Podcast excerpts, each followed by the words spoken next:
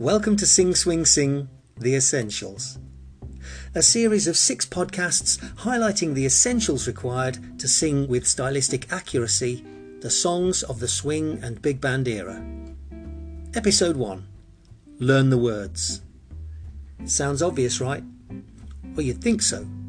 The important thing to remember here is that songs are stories. If the story doesn't make sense because you've changed an and to a when or a but to an of, then you risk losing your connection with the story and losing your connection with the audience. And connection with the audience is one of the most important things when singing the songs of the swing era. You are the storyteller, and your job is to convey that story with all its passion, sadness, excitement, anger, or whatever emotions are appropriate. If you lose the story because the words are wrong, it makes it harder to convey the emotional content of the song. Why make it harder for yourself? Learn the right words in the first place. A top tip here is when you're given a song to learn, do your research.